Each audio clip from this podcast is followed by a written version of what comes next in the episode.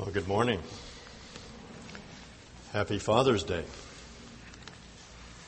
A friend of mine uh, asked me between services if this would be a men or pigs message. Um, I assured him it would not be. Actually, I had completely forgotten that this was Father's Day. And uh, the passage that I selected for this uh, particular morning some weeks ago really has nothing whatever to do with fatherhood. It's the story of David and Bathsheba and their notorious uh, affair. This text this morning that we're going to look at has to do with uh, avoiding the scarlet letter, how to avoid uh, adultery. Actually, I don't like to use the word affair uh, to talk about adultery. Uh, a coming out party is an affair. But believe me, adultery is no, uh, is no party. It's no fun. And I, uh, I know the heartache that this particular passage will cause for so many people. It will dredge up memories uh, that you would like to forget. But it's a passage that I think we just have to deal with. There's so many pressures today from the media, from the world outside of us, to uh, dishonor our marriages. We need to have something to keep stiffening our, our spine, giving us the courage and faith to face into our marriages and make them everything that God wants them to be. So, uh, with that in mind, let's turn to 2 Samuel chapter 11 and the story of uh, David and Bathsheba. Uh, I, uh, of my three closest friends in seminary, all of them today are out of the ministry. Uh, all of them were involved in adulterous relationships. None of them are married now to their first mates. And uh, since that time, I have seen many more of my uh, my friends fall. I keep asking myself, uh, why? Why do we do this thing?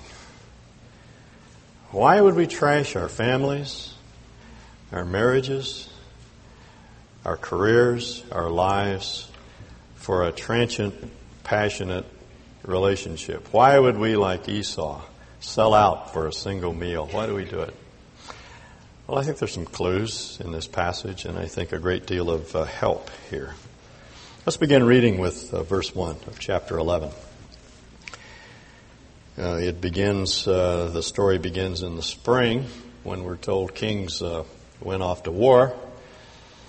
Spring of the year was the time when uh, cavalry could be mobilized, armies could be sent into the fields, and normally kings uh, engaged in war at that time. But David sent Joab out with the king's men and the whole Israelite army. They destroyed the Ammonites and besieged Rabbah. But David remained in Jerusalem. We don't know why. It's a little bit out of David's character. Perhaps he was just uh, tired. And uh, so he stayed home. One evening, David got up from his bed and walked around on the roof of the palace. Now, don't be concerned about David falling off the roof. In those days, uh, houses had flat tops, and uh, in the evening, when it became stifling hot within the houses, often people would go up on the roof and uh, they would catch uh, catch the evening breezes there. And uh, David apparently, after a short uh, nap, went out to stroll around the roof of his palace, from which he had a commanding view of the rest of the city of David. And from the roof, he saw a woman bathing. Now, I don't think of her as too immodest. In those days, there was no indoor plumbing, of course. And people normally uh, filled a basin with water and took it out in the backyard, and that's where they bathed.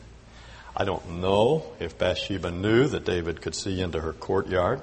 We're not told. The text is silent. It may simply be that she was uh, doing what she normally uh, did. Uh, archaeologists digging in the city of Achzib found a little statuette of a woman sitting in a basin taking a bath. It dates from David's time, 1000 BC, and so we can assume this was normal normal practice. And uh, David peeked over the parapet of his roof and he saw this very pretty uh, young lady taking a bath. Uh, the text tells us the woman was very beautiful. And uh, David's motor started to run. and he sent someone to find out about her. Uh, the man said, Isn't this Bathsheba, the daughter of Eliam, the wife of Uriah the Hittite? Actually, the text, text suggests that David already knew who this was.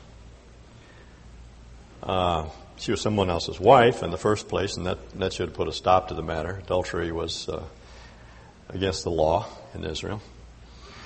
She was also the wife of one of one of David's old army buddies, Uriah, one of the, his mighty men who had gathered around him at a very critical stage of his life when he was in exile, fleeing from Saul. And a very good friend, one of his best friends. And so he must have known Bathsheba, and he must have known that she was uh, Uriah's uh, wife. But uh, David was in a state of mind thinking that he should deny himself nothing.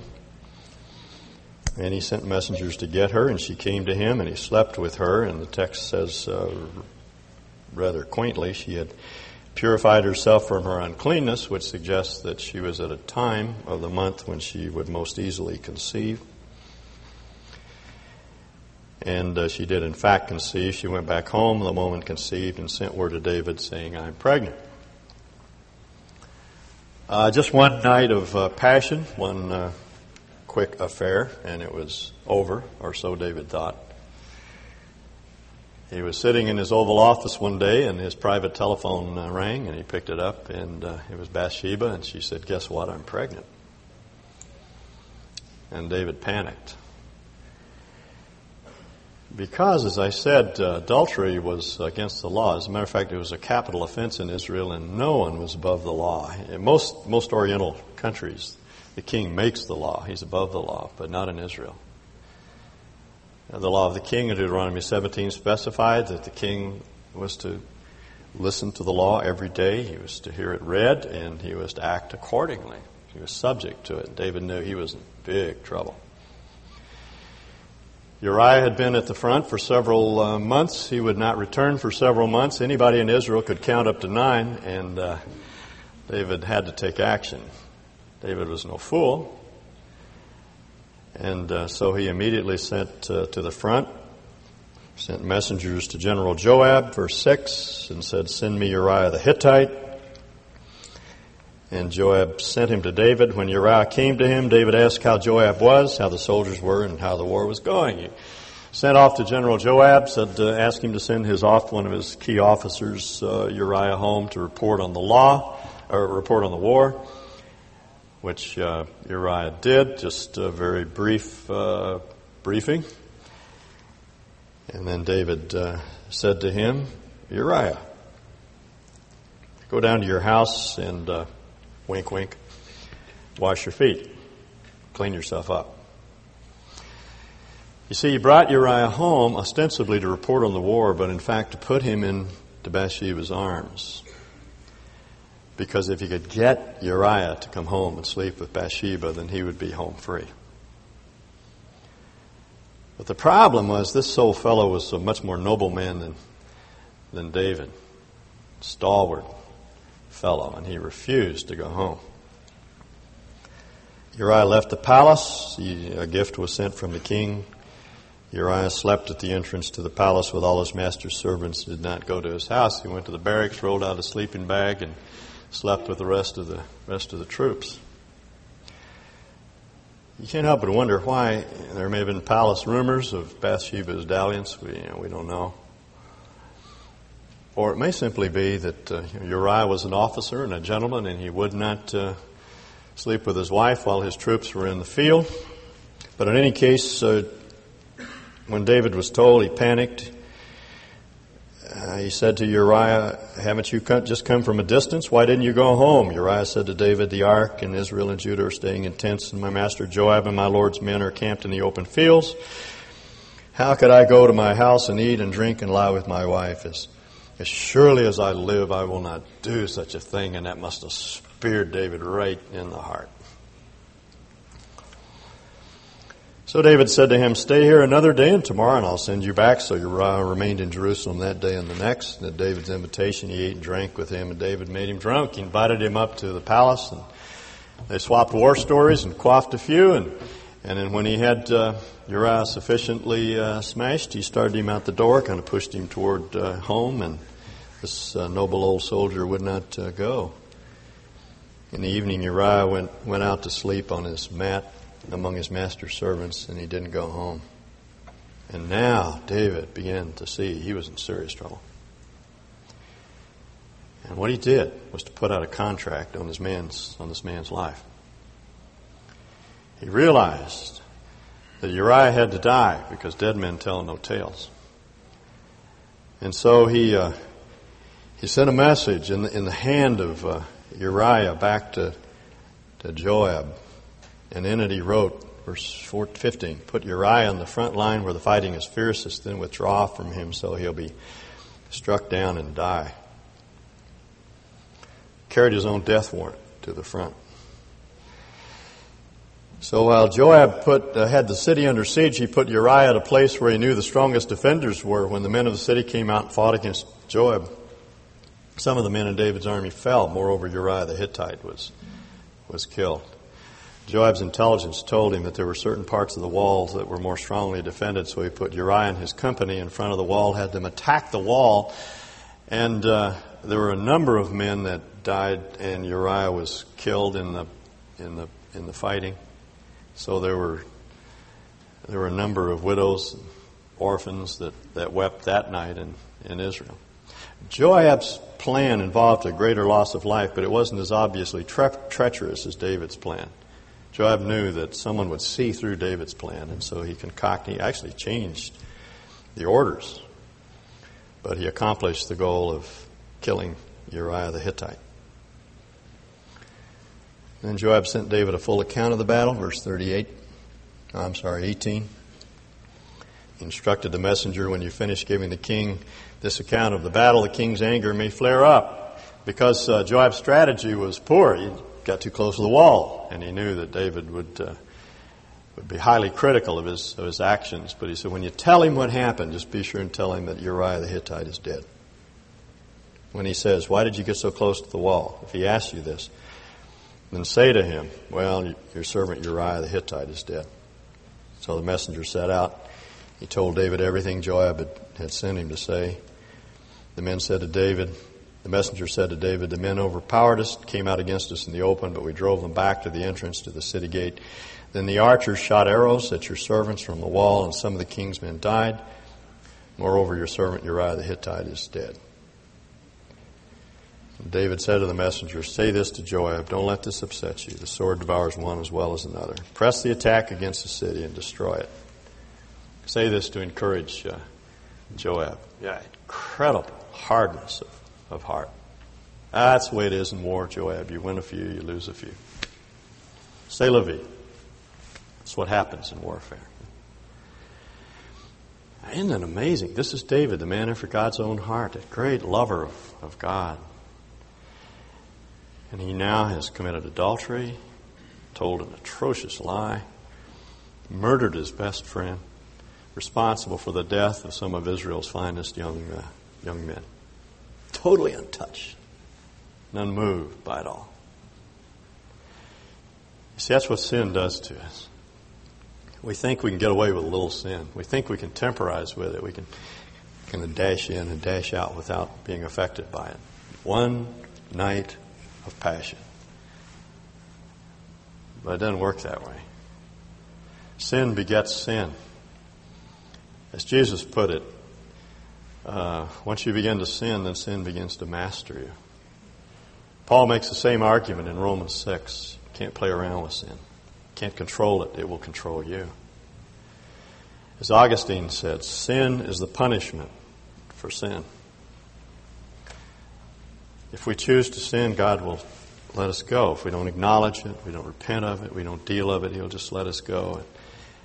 And, and we're capable of atrocious acts. I, have uh, wounded spouses sometimes tell me, I don't understand why my husband can be so mean spirited. He used to be so tender. What's happened to him? That's what's happened to him. Sin enslaves us all. Can't can't temporize with sin. You can't have a little sin If we don't deal with it, it will destroy us. Well, um, verse 26 when Uriah's wife heard that her husband was dead, she mourned for him for the prescribed period of time.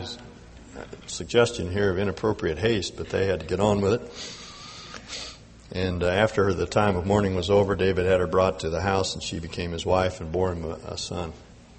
And they were home scot free. Nobody knew. But there's an ominous footnote here at the end of the chapter the thing that David had done displeased the Lord. David, in reflecting back on the year that intervened between uh, the murder of Uriah and, and, his being found out, wrote Psalm 32. He, he writes in that psalm what, what, what, he was thinking and feeling during that time. And, and he was just beginning to fall apart on the inside. He said anxiety had dried up his moisture. He was deeply depressed, and anxious, couldn't sleep at night, fearful, making very foolish decisions, and, and doing some very strange things, things very much unlike David. If you read on into the chapter, chapter 20, uh, chapter 12, verse 26, there's a story there that's displaced chronologically because the writer wanted to get on with the story of uh, David and Bathsheba and wrap the whole thing up in one context. But uh, a bit, uh, just a bit uh, later, right, right after his marriage to Bathsheba, the, uh, Joab conquered the citadel that guarded the water supply of the city of Rabbah. And uh, sent a telegram off to David, and he said, Come quickly, we're about to take the city, muster the troops. David gathered up the rest of the troops, and they marched across the Jordan River to the city of Rabbah and besieged the city, and it fell. And uh, we're told that uh, if you read our text, our translation, it says David put them uh, to work with picks and axes and shovels, and he had them work in the brick kilns. But the Hebrew text says he put them under axes and picks, and he put them into the brick kilns. He massacred the whole population of Rabbah. That's so unlike David, who was always willing to extend mercy to, to those that he was in conflict with. And you just see this progressive hardening of the heart where this man is capable of doing anything. And that's the problem with sin. We can't, can't control it. We begin to do things we never thought we would do. Horrendous things that just tear our hearts out and destroy those around us. There's no end of, of what we will do to look out for ourselves. Well, this went on for a year. And uh, finally, David was found out. Uh, Nathan, his good friend and personal chaplain, dug up the facts. Chapter 12, verse 1, the Lord sent Nathan to David when he came, told him this trumped up story of a, a rich man that had a little ewe lamb, and it was a pet lamb, and he loved this little lamb. He slept with it, really cared for it. Traveling stranger came through. Uh, it struck me this time in reading through the story, that's Nathan's metaphor for David's transient passion a traveling stranger, a thought came through. And uh, the rich man, in order to, to feed uh, this traveler, killed the little, he took, took the lamb, stole the lamb from his neighbor, the little pet lamb, and he, and he fed it to the stranger, though he had folds full of flocks. And David was outraged. His, his wrath flamed out against that man. You can read the the text, verse 5 David burned with anger against the man and said to Nathan, As surely as the Lord lives, the man who did this deserves to die. Now, sheep napping was not a capital offense in, in Israel. It just required fourfold uh, restitution. But you can see what was happening. See, David is uh, he's turning his severity on others instead of on himself. That should have been the the severity that he exercised toward his own sin. You know, and that's what happens to us. We become very hypocritical, very sensitive to other people's sins, very harsh and judgmental of their sins when we're struggling inwardly with guilt and, and disobedience. And uh, Nathan said to him, put his, verse 7, put his long bony finger under his nose, laid his life on the line. This was the king of the most powerful nation in the Middle East at this time. David ruled everything from the Euphrates to the river of Egypt. Nathan put his finger under David's nose and he said, You're the man. And David crumbled. For a year, he'd been hiding and dodging and shucking and you know, trying to get away from this thing and defending it. And, but when Nathan found him out, when he said, You're the man, David just collapsed. He put his face in his hands, he just fell apart at the seams, and he began to weep. And he said, I've sinned. I've sinned. No defense, no special pleading, no justifications. He said, I've sinned. And in one of the Psalms that he wrote to commemorate this occasion, he, he becomes even more specific. He says, I've sinned against God. He'd sinned against Uriah, he'd sinned against Bathsheba, he'd sinned against the child, he'd sinned against the nation, he'd sinned against himself. But ultimately, his sin was against God. The thing that David had done displeased the Lord. David said, I've sinned. And his confession was interrupted by this great outflow of grace and love. Nathan said to him, verse uh, 13, The Lord has taken away your sin. That's when David wrote those uh, words uh, that Bill read to us a moment ago. He, we call it Psalm 32. He just poured his heart out to the Lord. Oh, how happy is the man whose transgressions are forgiven, whose sins are covered. Oh, how happy is the man whose sin the Lord does not count against him and in whose spirit is no deceit. I acknowledged my sin to you and I did not cover up my iniquity. I said, I will confess my transgression to the Lord, and you forgave the guilt of my soul. David paid a terrible price for that sin. He never fully recovered his kingdom. He lost the respect of many of the people and that he had formerly ruled. He lost uh, the respect of his children. Uh, he struggled terribly, but he was forgiven. And some of his most significant psalms were written during this, this time. He was fully restored. But you see, he first had to acknowledge the sin and repent of it. No defense, no justification, no special pleading, no special circumstances. I have sinned, he said. And Nathan said, You're forgiven. Uh, read something F.B. Meyer wrote a couple of weeks ago. Sin, he says, is dark, dangerous, and damnable. But it cannot staunch the love of God. It cannot change the fact of a love that is not of yesterday but dates from eternity itself. The only thing that can really hurt the soul is to keep its confession pent up within itself. If only with stuttering, broken utterance it dares to cry, Be merciful to me, the sinner, for the sake of the blood that was shed. Instantly, we become as white as snow on the alpine peaks. Some of you may be sitting here this morning thinking back over the past weeks or months, and uh, like David, you've been harboring that sin. I want you to know that the only way back, the only freedom from guilt, is to acknowledge, to confess, to call that sin what God calls it dark and dangerous and damnable, and repent of it. And then God can begin to rebuild your life, but only then. You know, I've seen this happen so often. I, I, read through David's story and I think, my goodness, you know, talk about deja vu. I think I've heard this story over and over and over and over again. It always follows the same track. So much so that I, Carolyn and I did some thinking about this one time. And I sat down and wrote up what I consider to be the scenario. And I want to read it to you, if, if I may. It's always say, if I don't quote myself, who in the world will? Moral collapse is rarely a blowout. It's more like a slow leak the result of a thousand small indulgences, the consequences of which are never immediately apparent. apparent. Hardly anyone plans an adulterous affair, they transition into it. It begins with attraction. It's not so much lust as infatuation that brings us down. We find ourselves drawn to someone sensitive and understanding, someone who listens and seems to care.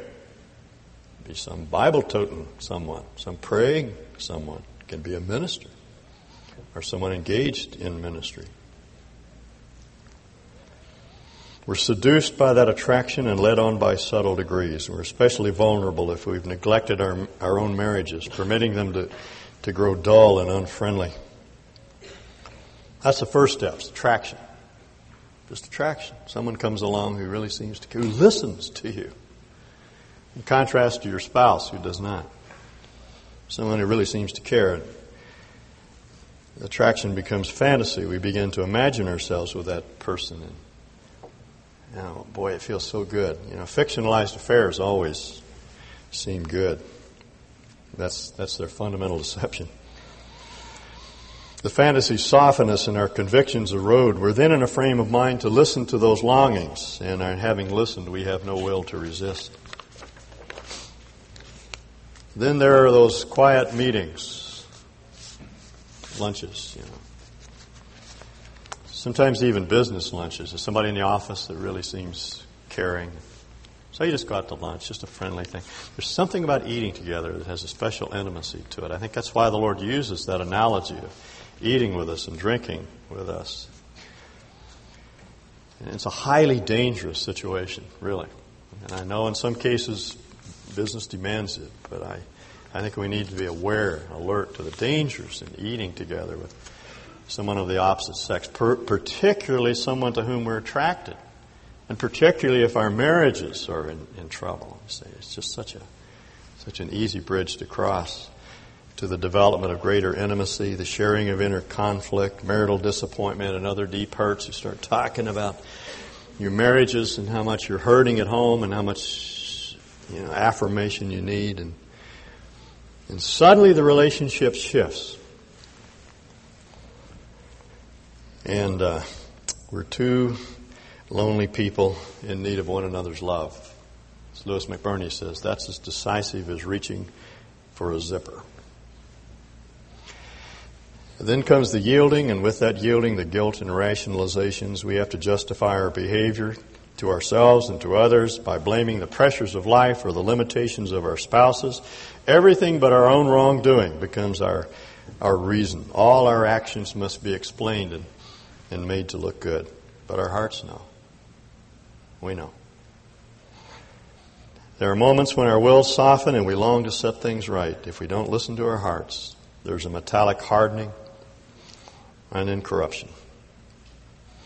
Our wrongdoing altering its form and quality, evolving into dark narcissism and horrifying cruelty. We don't care who gets hurt as long as we get what we want. Remember David? Liar, murderer, adulterer, fiend. And ultimately, there's disclosure. I just want you to know that. Nobody gets away with adultery forever. Nobody. Sooner or later, every adulterer has to face the music, the horrible experience of being found out, a credit card receipt, a telephone call, an untimely encounter, and our deceit is discovered. At first, we deny any wrongdoing. Oh my, how many times have I heard that? There's no one else. Let me tell you something. Men and women in trouble will lie. They will lie. First, we vehemently deny any wrongdoing. There's no one else, we swear. Then we dissemble. Well, it's platonic, we say. We're just friends. But inevitably, one's dishonor is shouted from the housetops. There's no place to hide from the shame. And let's not fool ourselves. Though men and women in our culture seem unashamed by adultery, have forgotten how to blush, to use Jeremiah's phrase, they never forget adulterers and they never trust them again. Remember Teddy Kennedy? Remember Gary Hart? Oh, you know, nominally people will talk about adulterous affairs as though it's an okay thing to do, but frankly, they do not trust people that have cheated on their spouses. It's a fact, even in our culture, our ungodly culture. That's true. It's too much to lose. Way too much to lose. So the question is, how can we, how can we avoid adultery? Let me, let me give you four or five ways. Friend of mine says we're always less than 20 minutes away from horrible failure. Another friend of mine says it doesn't take me that long. the main thing is to know how vulnerable we are and to always be guarded. Always be guarded. we're uh, overthrown because uh, we don't uh, guard the gate. First thing to do is guard your relationship with God. As the, as the proverb says, guard your heart. Guard your heart. Because out of it are the issues of life. I've often commented on what I, I, I, think is a very close relationship between sexuality and spirituality. Both are great mysteries. Both cannot be understood apart from revelation. Both are intertwined. I really think that our sexuality is just a small representation of that greater need that we have for God, that urge to merge with Him. One is a picture. Our sexuality is a picture of our, of our spirituality. Charles Williams, one of C.S. Lewis's uh, friends, says uh, sensuality and sanctity are so closely entwined that our motives in some case can hardly be separated. And, and I, I really believe that devotion to Christ has the effect of, of sublimating a lot of our other passions and lusts and drives. It doesn't totally answer the problem because we're human beings and we're fallen human beings and we'll always, you never outlive your libido, I don't think. And you know, there's always that that stress and the pressure of the world, but I really do believe that, it, that a devotional life, a life of worship, centering upon the Lord Jesus is one of the best defenses we have because it takes a lot of those longings and desires and hungers and yearnings that we have and turns them into devotion for Him. The second thing we can do is guard our minds against romantic and sexual fantasies, which the world constantly plays to us, tries to evoke those images in our minds. Uh, the, as the proverb puts it, as a man thinks in his heart, so is he. Our predominant thought determines our actions. It's a great debate raging now whether or not pornography actually has any effect upon our sexual behavior. I want to tell you it does on the authority of the Word of God. It does. I don't care what the research shows. I think the research is flawed, personally. Fact is, it does have an effect upon us. And it's something we've got to uh, deal with. Jesus said, if your eye offends you, pluck it out. If your hand offends you, cut it off. Deal harshly with yourself. Don't look at things that stir up erotic fantasies. Don't go to movies that make it difficult for you to get those pictures out of your minds. You know, and more and more we have to be the gatekeepers these days. We can't expect our society to do that for us. We keep screening out this stuff because it just has a way, you know, and, the, and the problem is movies, television, it's always presented in such a favorable way. Fictionalized evil always looks so good. And conversely, fictionalized good always looks so dull and boring. And you know, you see these things going on, people involved in affairs and homosexual uh, affairs and whatnot, and it looks like it's all right. It might even spice up your marriage a little bit, you know. But I tell you what, you just have to sit in the offices of some of our staff people and, and the peer counselors and others that are involved in ministry to people to see the awful, horrible results in people's lives, tragedies, because they have permitted their minds to be filled with these fantasies, and the fantasies become fact after after a time. So we just have got to guard our minds. Our predominant thought determines our immediate action, so we've got to deal with the thoughts.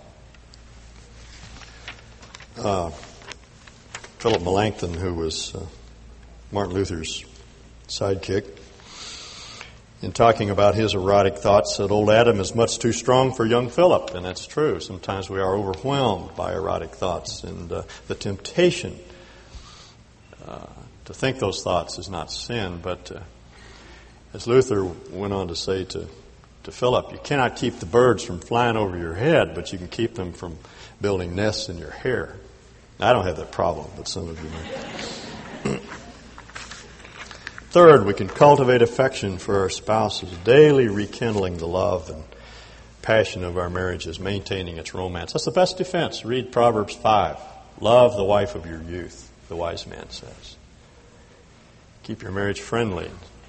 It's much easier to face into the temptations out there. It takes a lot of work. It might take some counsel, some therapy, some help from outside. But rekindle the romance of that, of that relationship.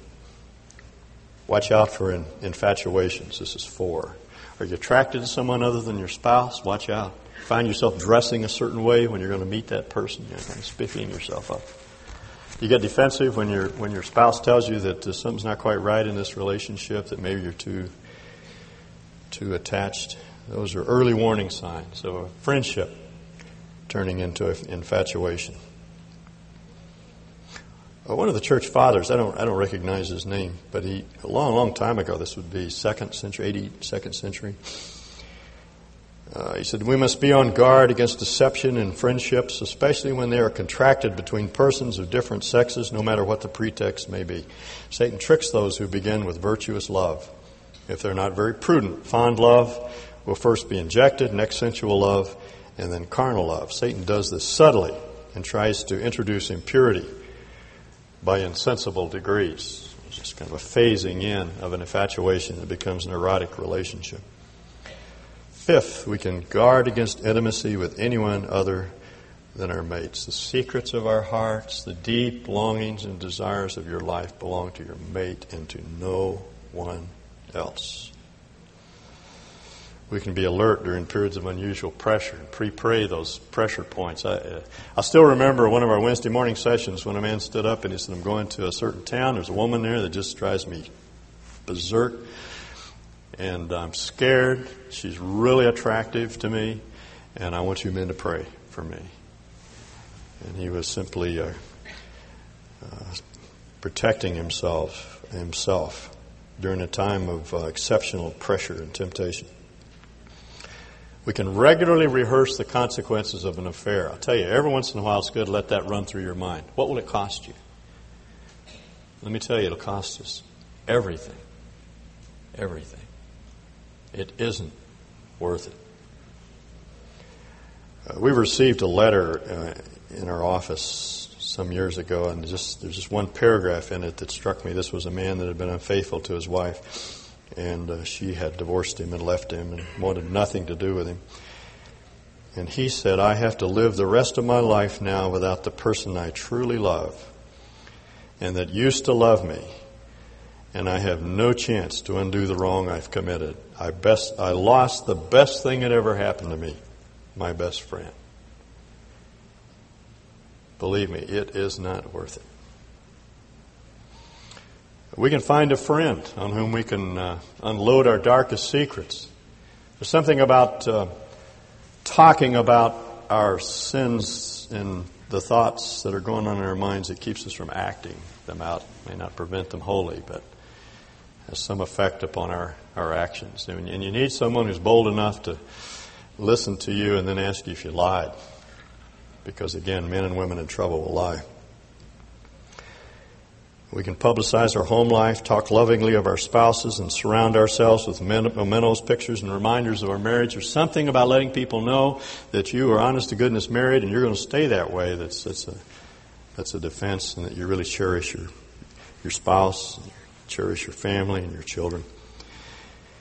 And then, bottom line, we can ask God to guard us every moment of the day. Watch and pray, Jesus said, that you enter not into temptation. As I said in the beginning, we fall because we're, we're unguarded. We're in terrible danger.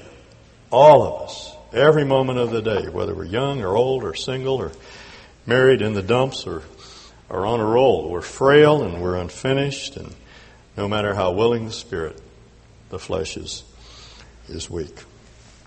Our safety doesn't lie in keeping ourselves safe, but in our Lord's safekeeping.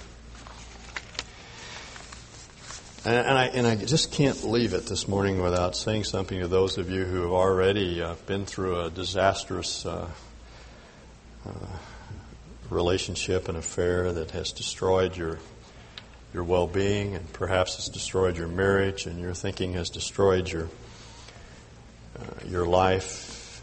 Or you may be in the middle of one right now or you're contemplating an affair. I just want to say this. There's only one remedy. There's only one remedy and that's acknowledgement and repentance. That's the only way back. We must hate what we've done and turn from it in disgust. That's what Paul calls a godly sorrow over sin. You know, there's a worldly sorrow over sin, which is just remorse over the consequences of our action or having been uh, found out, but there is a godly sorrow. This is the way Paul puts it. If you want to look it up later, it's 2 Corinthians 7, verse 11.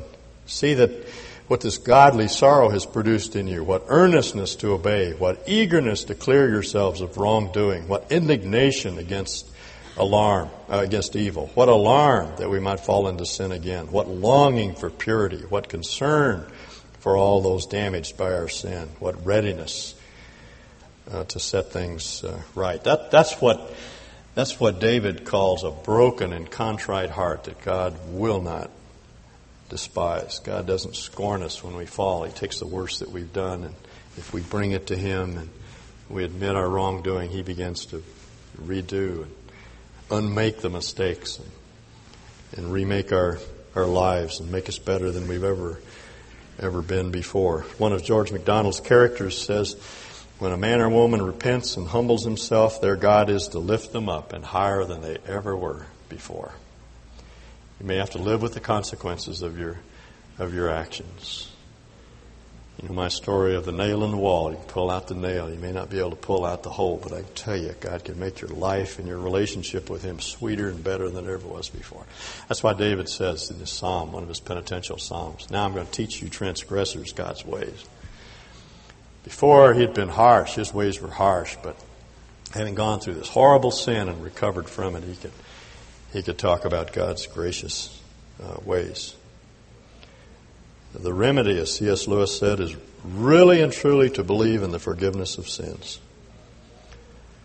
A great deal of our anxiety to make excuses comes from not really believing in it, from thinking that God will not take us to Himself again unless He is satisfied that some sort of case can be made out in our favor, but that wouldn't be forgiveness at all. Real forgiveness means looking steadily at the sin, that sin that is left over without any excuse after all allowances have been made, and seeing it in all its horror, dirt, meanness, and malice, and, and nevertheless being wholly reconciled to the man who has done it. That and only that is forgiveness. And that we can always have from God if we ask for it. So rather than mourn your humiliation, just reach out and, and accept God's, God's grace. There is a way back. It's not through further temporizing of the sin. It's not through justifying yourself or defending yourself. The only way back is acknowledgement and confession and repentance and turning away from that sin with a godly sorrow and accepting God's grace to go on, and God will make you better than you ever were before. Even from your sins, God can draw good. Let's pray. Father, you're uh, our Lord's disciples very often commented that his sayings were hard. And uh, we read a passage like this, and it, it, really does sober us. But at the same time, it, it does put starch in our spine. It stiffens our resolve. It gives us the, the desire to be the men and women that God has called us to be in, in the face of our world, with all of its inducements temptations to sin. May we be pure in heart and in body.